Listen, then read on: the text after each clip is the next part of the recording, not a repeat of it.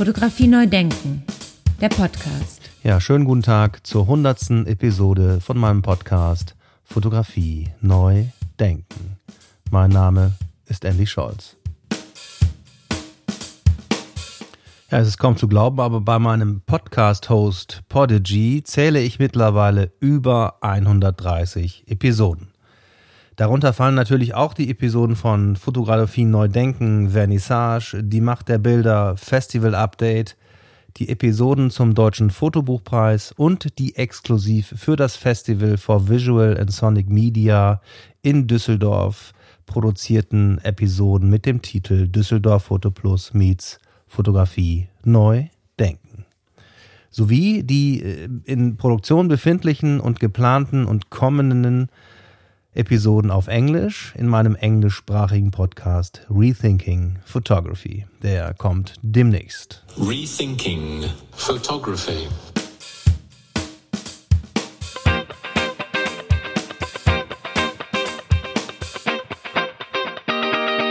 Ja, und da habe ich auch nochmal reingeschaut. Ich habe mittlerweile über 120 Expertinnen, KünstlerInnen, Museumsmacherinnen, Sammlungsleiterinnen, Theoretikerinnen, Historikerinnen, Philosophinnen und Professorinnen zu Wort kommen lassen. Danke dafür.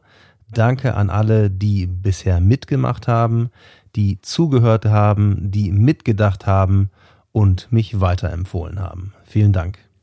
Fotografie neu denken, der Podcast.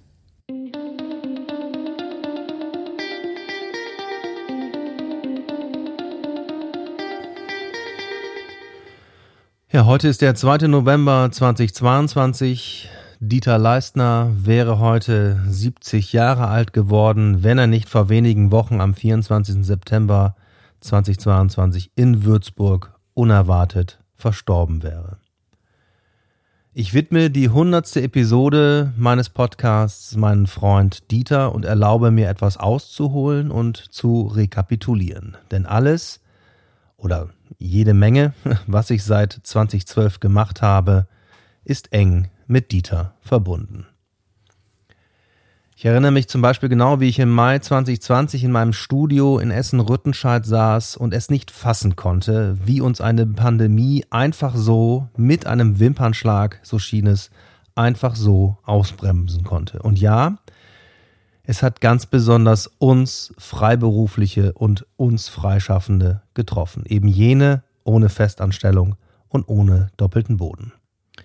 Ich fing an, äh, meine Kontakte anzurufen und mit ihnen zu sprechen und daraus Podcasts zu machen, aus diesen Gesprächen, die ich dann aufgenommen habe. Angefangen habe ich ganz pragmatisch mit denjenigen, die ich zum Festival fotografischer Bilder 2020 eingeladen hatte.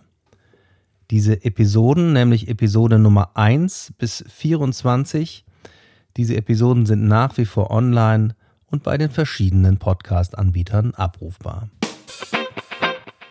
Ja, im Hintergrund und in vielen Gesprächen war immer Dieter Leisner dabei. Dieter und mich verband die Leidenschaft, über fotografische Bilder zu sprechen, über Fotografie und Gesellschaft nachzudenken. Er war besonders offen dafür, eben über den Tellerrand zu schauen und das zeichnete auch seine Lehre und sein Umgang mit Studierenden aus. Ich kannte Dieter seit 2011. Damals bewarb ich mich auf eine freie Stelle an der Fachhochschule in Würzburg. Die Position der Lehrkraft für besondere Aufgaben war damals vakant. Ich bekam die Stelle nicht, aber ich spürte, wie sehr Dieter mich gern auf dieser Position an seiner Seite gesehen hätte. Nicht, dass er mit der tatsächlichen Wahl irgendwie gehadert hätte, aber uns verband einfach eine besondere Verbindung, wenn man so will. Wir blieben in regem Austausch und ab Sommer 2012 war ich regelmäßig zu Gast bei dem Klosterwochenende im Kloster Windberg, wenige Kilometer entfernt von Regensburg. Ich war gerade frisch gebackener Lehrbeauftragter für künstlerische Fotografie an der Uni in Regensburg und hatte zum Beispiel auch damals Martin Rosner bereits kennengelernt. Da schließen sich dann auch ein paar Kreise aus heutiger rückblickender Sicht, wie ich festgestellt habe. Denn 2017 bei unserer ersten Ausgabe vom Festival fotografischer Bilder, das ich ja eben mit dem besagten Martin Rosner gegründet hatte, war es dann auch eben Dieter Leistner, der mit seinen Studierenden sofort zugesagt hat und alles möglich gemacht hat, um eine Ausstellung zusammenzustellen. Ja, und ich war dann auch immer wieder Gast zu Gast bei Dieter in Würzburg in seinem Haus. Die Gespräche gingen oft bis tief in die Nacht.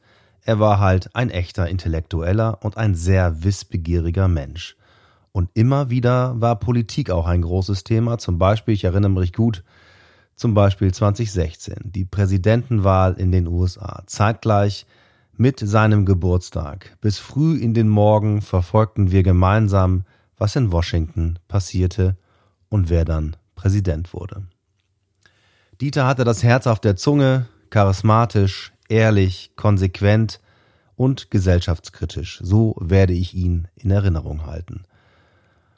Und weil wir nicht mehr dazu gekommen sind, wie eigentlich geplant und wie wir noch im April abgesprochen haben, eben eine Fotografie Neudenken Episode gemeinsam zu produzieren, muss ich leider auf Tonaufnahmen zurückgreifen, die ich 2017 eben genau im Kloster Windberg, quasi da, wo alles begann, gemacht habe. Mann, Dieter, das wäre eine sensationelle Episode geworden. Ich bin mir sicher, Dieter würde sagen, hey Andy, nicht Trübsal blasen, es muss weitergehen und das ist doch ganz wunderbar so, raus damit. Hören wir in die Aufnahmen von damals mal rein. Es geht um Äpfel und Birnen und darum, was das wohl mit Fotografie zu tun haben könnte. Ja, und damals war meine erste Frage, warum fotografierst du? Naja, ich äh, habe viel, viel Spaß an der Fotografie und versuche mir das Leben schön und freundlich zu gestalten. Außerdem bin ich sehr neugierig, das hilft mir dabei. Da kann ich viel sehen und äh, ja, ich betrachte die Welt auch gern durch die Kamera an und es gibt mir auch die Möglichkeit, so an viele Orte zu kommen, wo ich sonst nicht hinkommen würde. Entweder ich habe selber eine Idee, was zu machen, oder andere Leute haben eine Idee, dass ich was machen soll, was tun soll für die und dann wundere ich mich manchmal, was es alles gibt auf der Welt.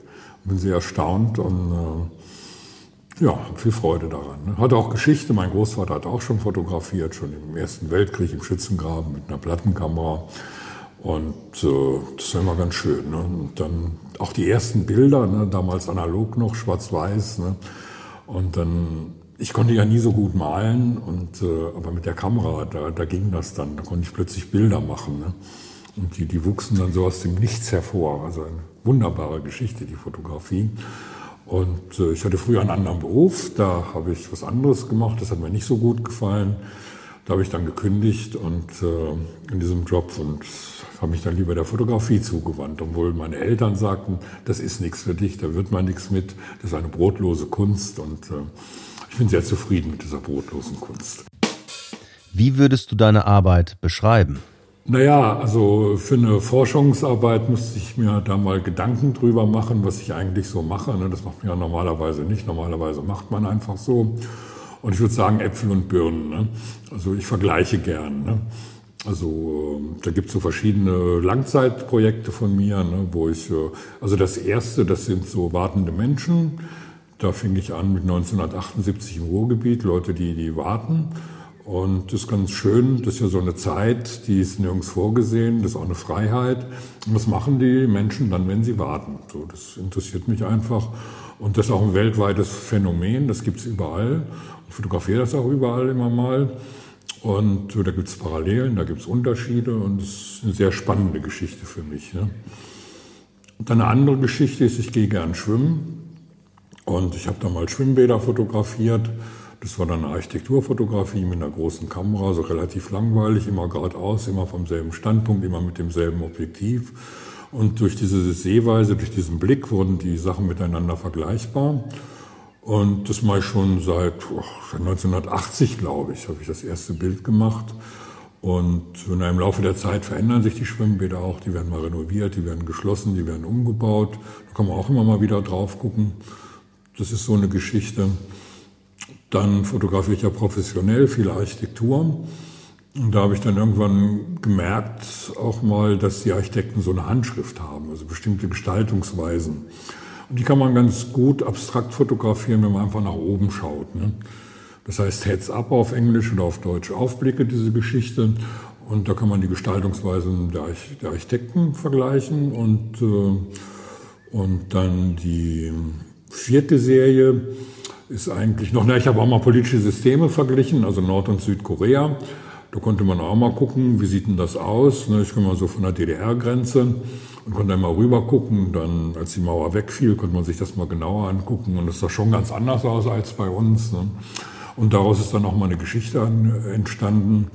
Und da habe ich dann Nord- und Südkorea fotografiert. Also so eine Art Streetfotografie im öffentlichen Leben in der Stadt, was man so sehen kann. Und das ist auch sehr unterschiedlich.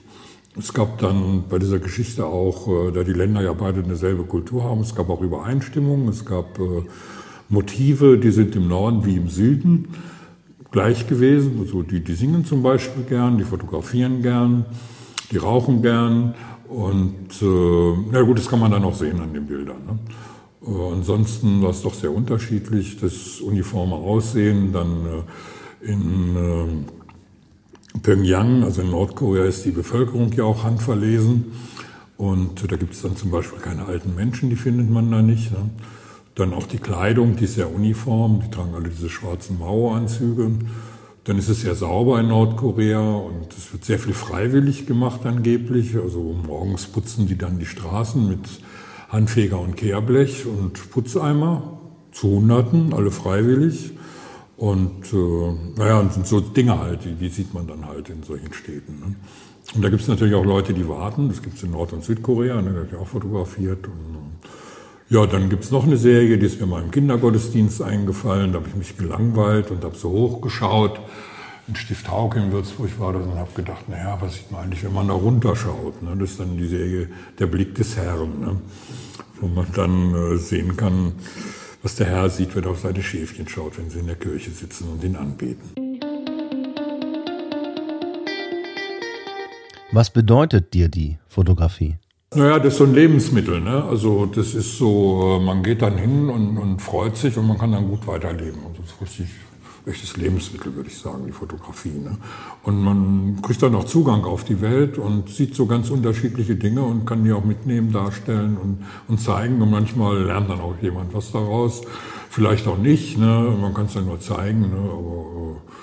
Manchmal, also das Interessante ist ja, wenn man eine Ausstellung hat und äh, das ist immer ein gesellschaftliches Ereignis, man freut sich, äh, alte Bekannte wiederzutreffen und wenn es dann wirklich mal über die Bilder reden ne, und man hört dann dazu, wenn so fremde Menschen über die eigenen Bilder reden, was sie dann da drin sehen, ne, wenn es mal draufschauen sollten. Ne, ist schon sehr, sehr spannend. Ne. Und äh, das sind so Aspekte, da wird man selber nie drauf kommen. Ne. Wie hat sich denn die Fotografie für dich persönlich entwickelt und wie hat sie sich verändert? Also persönlich für mich hat es sich sehr gut entwickelt, weil es waren immer so Fehler auf den Bildern. Ich konnte nie so richtig gut retuschieren. Ich musste dann immer sehr sauber arbeiten. Ne? Und das hat sich sehr positiv für mich verändert, weil ich kann das heute durch Photoshop und so alles selber machen. Ne? Man kann auch freier arbeiten, man kann auch viel schneller arbeiten digital. Ne? Und für mich ist das eigentlich so ein Gestaltungsmittel wie eigentlich die Malerei. Man kann da alles mitmachen ne? und, und kann viel einfacher damit seine, seine Geschichten umsetzen. Technisch ist es auch noch besser geworden. Die Vergrößerungen werden auch besser. Das kann man auch jetzt selber steuern. Das war nicht mehr abhängig. Ich hatte ja früher ein großes Büro mit vielen Leuten die sich immer bemüht haben, aber ich war dann doch oft noch nicht ganz so zufrieden. Und äh, das haben wir heute viel besser im Griff. Die andere Seite ist, es gibt äh, ja durch die Digitalisierung eine Flut von Bildern. Die Bilder sind überall und äh, auch eine Entwertung der Bilder dadurch. Ne? Und äh, einerseits, andererseits werden sie viel wertvoller bei den Sammlern. Es gibt so eine Schere, die sich auftut. Es gibt sehr gut bezahlte Fotografen und die anderen werden alle gar nicht mehr bezahlt. wo dieses, dieser Mittelbau ist eigentlich weg. Ne? Und äh, ja, die Bedeutung der Fotografie ist natürlich sehr unterschiedlich. Es gibt einmal diese, diese Massenerscheinung, ne? wo die Bilder auch wertlos werden, aber doch allgegenwärtig sind. Und dann gibt es diese andere Geschichte, wo die Fotografie wahnsinnig gehypt wird ne? für den Markt. Ne? Ob die Bilder, die am Markt immer sehr präsent sind und sehr teuer sind, ob das wirklich die besten sind, ist die Frage. Äh, müssen wir jetzt ja auch nicht beantworten. Ne? Aber so ist es halt. Ne? So, äh, gut, Fotografie ist gesellschaftlich insgesamt bedeutender geworden, denke ich. Ne? Auch wenn es für die Hersteller von den, für die meisten Hersteller von Bildern schwieriger geworden ist.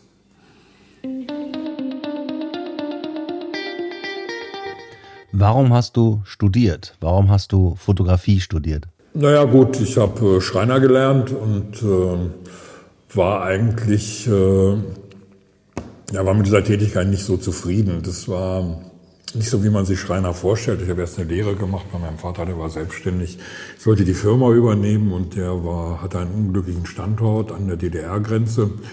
Der dann im Wesentlichen für VW-Arbeiter gearbeitet und da haben wir dann nicht die schönen Möbel bauen können, weil die konnten sie sich gar nicht leisten und haben Plastikfenster gebaut und das ist ja auch nicht mal gesund, ne? diese Schweißdämpfe und so. Also es war sehr unbefriedigend, ne? verdient hat er auch nichts. Ne?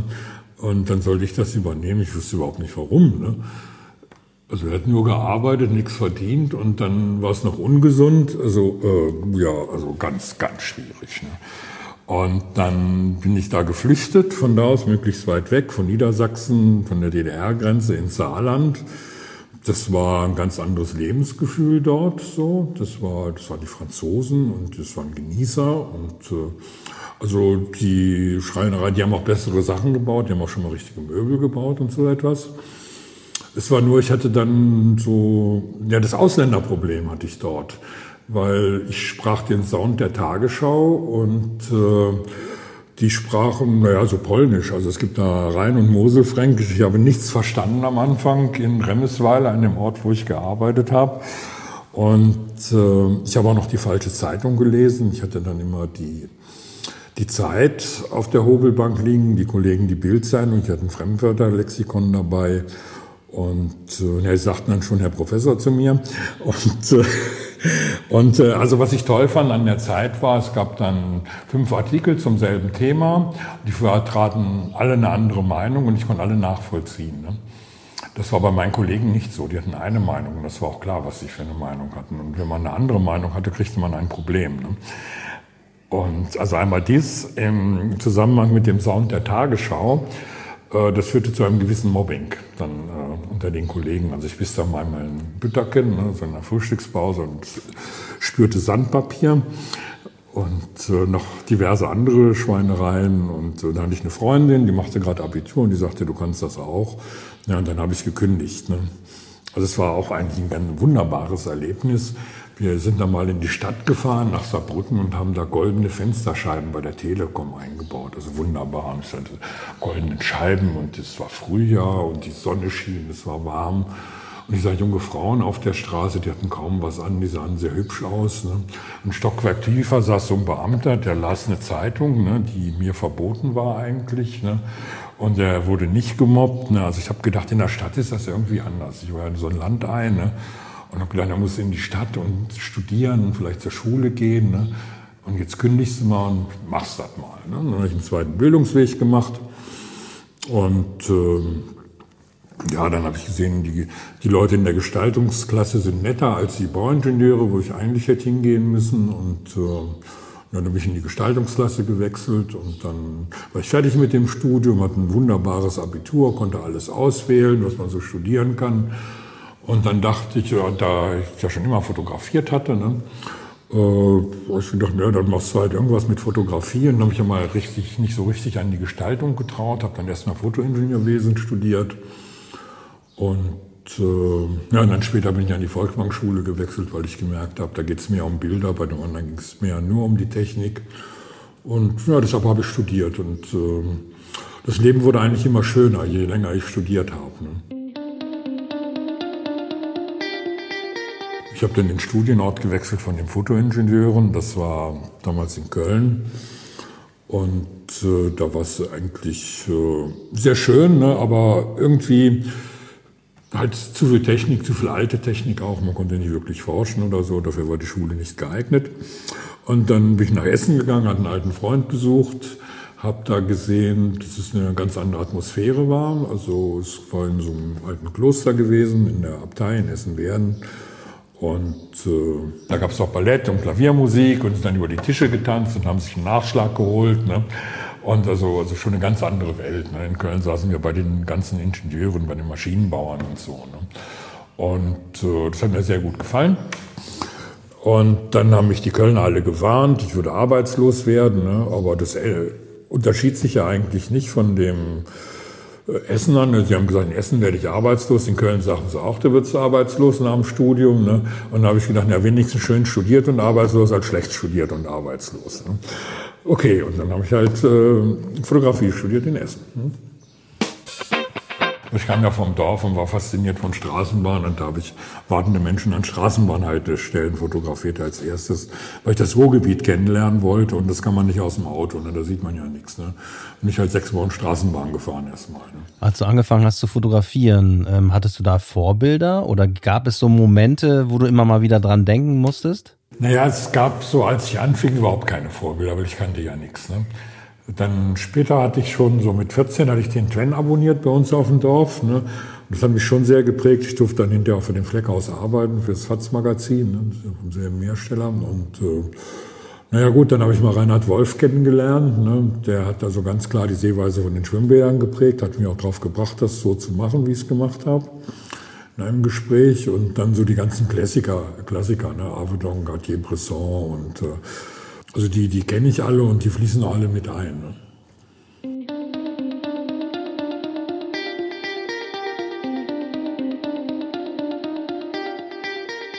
Und dann bist du Professor geworden. Achso, Professor. Ja, mein Gott, ich habe mich dann selbstständig gemacht, immer Häuser fotografiert und Architekturfotografie unterrichtet parallel in Dortmund an der Fachhochschule. Dann äh, irgendwie nach zwölf Jahren hatte ich die Nase voll, konnte ich wollte ich ja nicht mehr hinfahren für den Lehrauftrag, habe das gelassen, habe dann nur noch fotografiert, fünf Jahre lang. Und dann habe ich aber doch gemerkt, dass ich die Studenten vermisst habe. Und dann habe ich ganz viele Bewerbungen an alle Hochschulen geschickt. Äh, egal wo was frei war, habe ich mich beworben. Und dann haben die mich in Würzburg gefragt, ob ich nicht kommen will. Und da bin ich dann hingegangen. Was für einen Tipp gibst du den Studierenden und den jungen Menschen, wenn du gefragt wirst, mit auf den Weg? Auf dem Weg zum Fotograf werden oder zum Künstler werden? Naja, also ich meine, die müssen natürlich Bilder träumen, ist ja völlig klar. Ne? Die können ja nicht irgendwie Buchstaben träumen, dann wird das nichts. Ne? Müssen Bilder im Kopf haben. Wenn sie Glück haben, finden sie die ab und zu im Leben, können die auch machen. Und äh, ich finde, sie müssen auf ihr Herz hören. Ne? Sie müssen genau das machen, wo sie sich für interessieren, egal was das für ein Quatsch ist. Ne? Sie finden immer einen Wahnsinnigen, der genau diese Bilder braucht und an die können sie die dann auch verkaufen. Ne? Und diese wir haben dann, die haben dann auch immer neue Ideen, was man mal machen könnte. Das soll man dann auch machen und dann findet man das und dann entwickelt man auch so langsam so eine eigene Bildsprache und dann wird das schon. Das geht auch heute noch, ne? bin ich fest von überzeugt. Kann man sagen, du glaubst an die Macht der Bilder? Natürlich. Was bedeutet das dann für dich genau? Na, ich glaube, das ist eine Bereicherung für die Menschen, ne? dass sie andere Eindrücke sammeln können. Ne? Man muss ja nicht überall selber hinfahren und gucken. Ne? Man kann ja auch durch Bilder was kennenlernen. Man kann durch Lesen was lernen, man kann durch Bilder was lernen, man kann durch Fernsehen was lernen, durch Filme, egal, ne? geht auch mit Bildern. Ne? Und so der Vorteil an der Fotografie ist eigentlich, dass es eine richtige Autorenschaft hat eigentlich auch, ne? dass man sehr viele Dinge allein tun kann, was in anderen Medien nicht so ist. Ne? Also beim Schrift, bei der Schriftstellerei geht es da auch noch. Ne? Aber so im Film wird es ja doch immer sehr komplex. Ne? Da geht es dann immer los. Erstmal muss das Geld beschafft werden über Jahre für ein Projekt. Ne? Und da sind sehr viele Leute daran beteiligt. Und das Produkt hat oft sehr wenig mit dem zu tun, was man sich am Anfang vorgestellt hat. Ne? Und das ist in der Fotografie einfach besser. Ne? Ja, und jetzt kam, oh, jetzt kam in dem Originalgespräch eine Frage zur Lüge der Fotografie, ob Fotografie lügen kann und so weiter. Da sind wir natürlich jetzt schon in, in der Diskussion sehr viel weiter, ne? weil wie gesagt, das Gespräch ist jetzt fünf Jahre alt. Und damals habe ich aber die Frage gestellt, weil das waren meine ersten Interviews, die dann als Video produziert wurden, als Video-Interview. Und dann habe ich damals die Frage gestellt, wie ist das denn mit der Lüge in der Fotografie? Ja, es ist immer die Frage, was man als Lüge bezeichnet. Ne? Also ich selber lüge sehr viel in meinen Fotos. Ich fotografiere ja Häuser und viele behaupten, die sind schöner, als sie aussehen. Und das ist ja dann eine Lüge. Ne? Aber davon lebe ich, davon werde ich bezahlt. Ne? Äh, also nimmst einen Weitwinkel, sieht das Zimmer schon viel größer aus. Dann machst du noch ein schönes Licht, ne? was nur morgens oder abends so ist ne? oder nachts. Ne? Und äh, so das reine dokumentarische Foto, das gibt's natürlich auch. Ne? Aber auch da wird ja oft aufgeräumt noch, ne? und äh, um die Wirkung zu verstärken. Ne? Ein Freund von mir hat mal SPD-Wahlkampf fotografiert, ein anderer CDU. Ne? Also CDU, also der, der Jürgen, der Jürgen Röschert hat dann mal äh, Birne zum Kanzler fotografiert, also Helmut Kohl, ne? in seinem ersten Wahlkampf. Ne? Und der hat beim Willy Fleckhaus studiert und der hat dann einfach einen Ausschnitt von seinem Gesicht gemacht. Da sah der viel sympathischer aus, hat also für die Plakate hier oben die Birne abgeschnitten. Ne? Und er guckte noch freundlich und äh, ich denke, das hat ihm sicher nicht geschadet. Ne? Das ist auch eine Lüge. Ne? Andere Lüge ist der, der, der Wolf, ne? das war der Leibfotograf von Adolf Hitler. Äh, der hat sich immer gebückt, ne? weil Adolf war ja sehr klein und hat dann immer so an ihm hochgeschaut und dann auch heroisches Licht gemacht. Ne? Also von Leni Riefenstahl, da wissen wir es sowieso. Ne? Und äh, natürlich können Bilder lügen. Ne? Ja, aber für die Architekturfotografie gilt das natürlich auch. Da habe ich mich auch mal mit beschäftigt. Ne? Also wie fotografiert man monumental? Ne? Das müssen immer Monumentalbauten sein. Dritten Reich, da gibt's äh, ganz einfache Möglichkeiten. Also der Ausschnitt, ne? dann das Licht, also so eine Staffelung, so eine Reihung ne? und dann das Ende abschneiden und, und so, ja, es wird gern gemacht, ne? um die Aussage zu unterstützen. Ne? Muss man nach der Aussage fragen, ne? wer macht was und dann geht's auch dann ums Gewissen, ne? natürlich.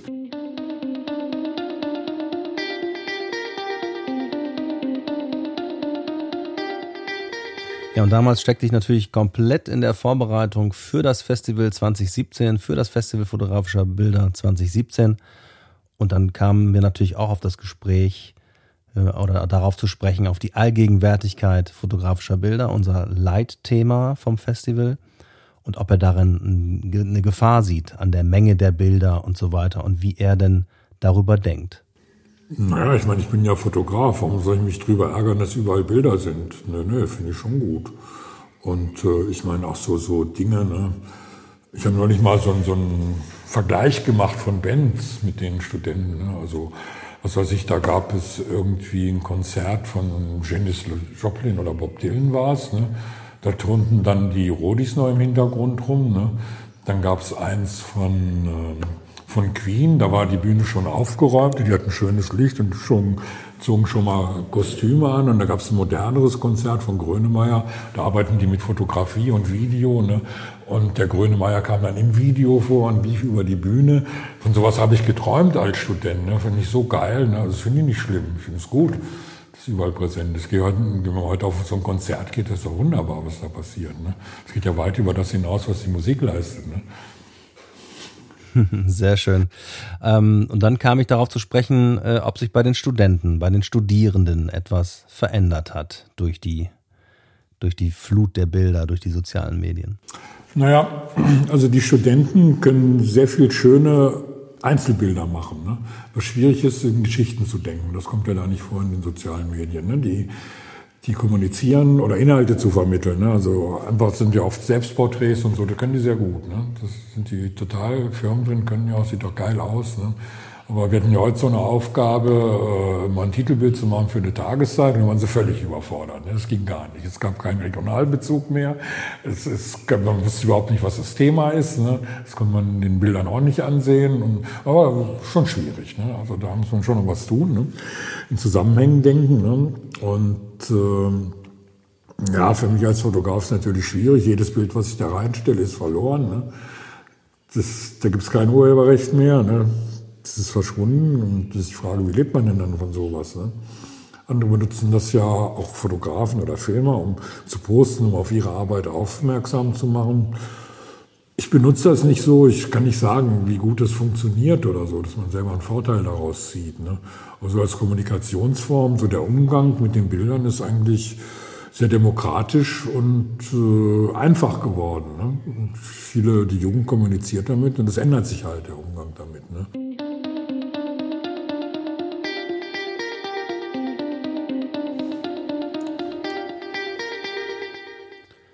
Ja, Rolf Sachse schreibt auf der Plattform www.marlovis.de oder marlows.de, ich zitiere, die Lust am Leben sah man ihm an. Er vermittelte sie auch im Gespräch, dass sich von der spannenden Anekdote zur Entstehung eines Bildes immer das, vor dem man gerade miteinander stand, über die Schönheit eines Landes, aus dem er gerade gekommen war, bis zur Qualität des Weines, den er gerade gestern Abend getrunken hatte, erstreckte. Dabei war er ein äußerst präziser Beobachter, was ihn für die Arbeit in Jurys und Ausschüssen prädestinierte, aber auch zu einem erfolgreichen Hochschullehrer machte. Und Maria Goblirsch schreibt auf der Plattform vom Bayerischen Journalistenverband, ich zitiere, Leistner blieb bodenständig und uneitel. Und Maria Goblirsch zitiert Rolf Nobel, der gesagt haben soll, er war immer geradeaus, jede Art von Stromlinienform war ihm zuwider. Und weiter im Text, wenn es darum ging, die Gästeliste für die Preisverleihung Pressefoto Bayern im Maximilianeum zusammenzustellen, waren bereits drei Stuhlreihen vorab reserviert. Für die Studierenden der FH Würzburg-Schweinfurt, die auf Einladung des Bayerischen Landtags mit Professor Leistner Jahr für Jahr im Bus nach München kamen, um die besten Nachwuchsfotografinnen Bayerns frenetisch zu bejubeln. Und die kamen nicht selten aus ihren Reihen. Dabei verzichtete Dieter Leistner auch mal auf den Ehrenplatz, vorne bei der politischen Prominenz, und zog es vor, sichtlich gut gelaunt zwischen dem fotografischen Würzburger Nachwuchs zu sitzen. Dieser Platz wird nun für immer leer bleiben.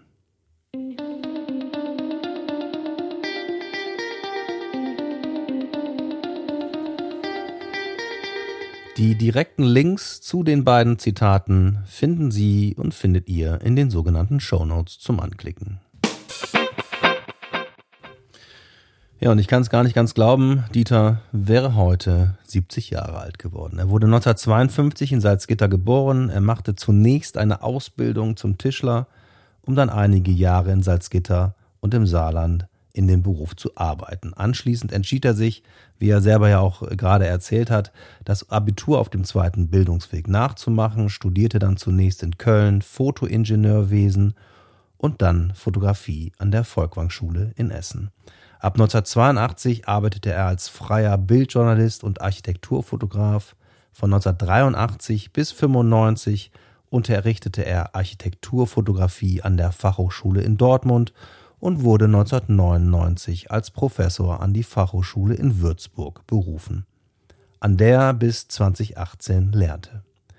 Er war immer ein Förderer und leidenschaftlicher Fan des Fotografischen, Mehrere Generationen von Fotografiestudierenden hat er unterrichtet, ausgebildet und auf den Weg gebracht. Er war Mitglied in der Deutschen Gesellschaft für Fotografie, im Art Directors Club New York, im Vorstand des Bundes freischaffender Fotodesigner und vielen weiteren Institutionen.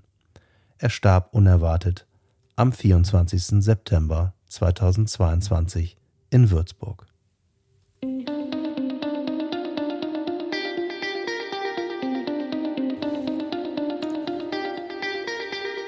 und das kann ich jetzt auch schon mal direkt ankündigen. Ich plane eine Episode mit Schülern und ehemaligen Studierenden von Dieter Leisner. Und wer möchte, der kann mir gern eine Sprachaufnahme oder eine Sprachnachricht oder einen Kommentar zu Dieter Leistner schicken.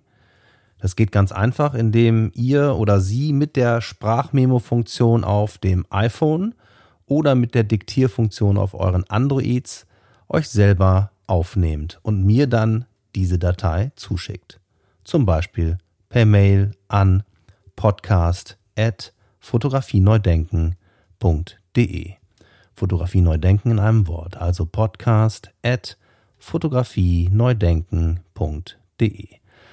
Auch das habe ich natürlich in den sogenannten Show Notes für euch und für Sie zusammengefasst. Fotografie Neudenken der Podcast. Ja, vielen Dank fürs Zuhören, fürs Mitdenken, fürs Mitdiskutieren. Gesund bleiben da draußen und bis zum nächsten Mal. Ciao, ciao. Rethinking Photography.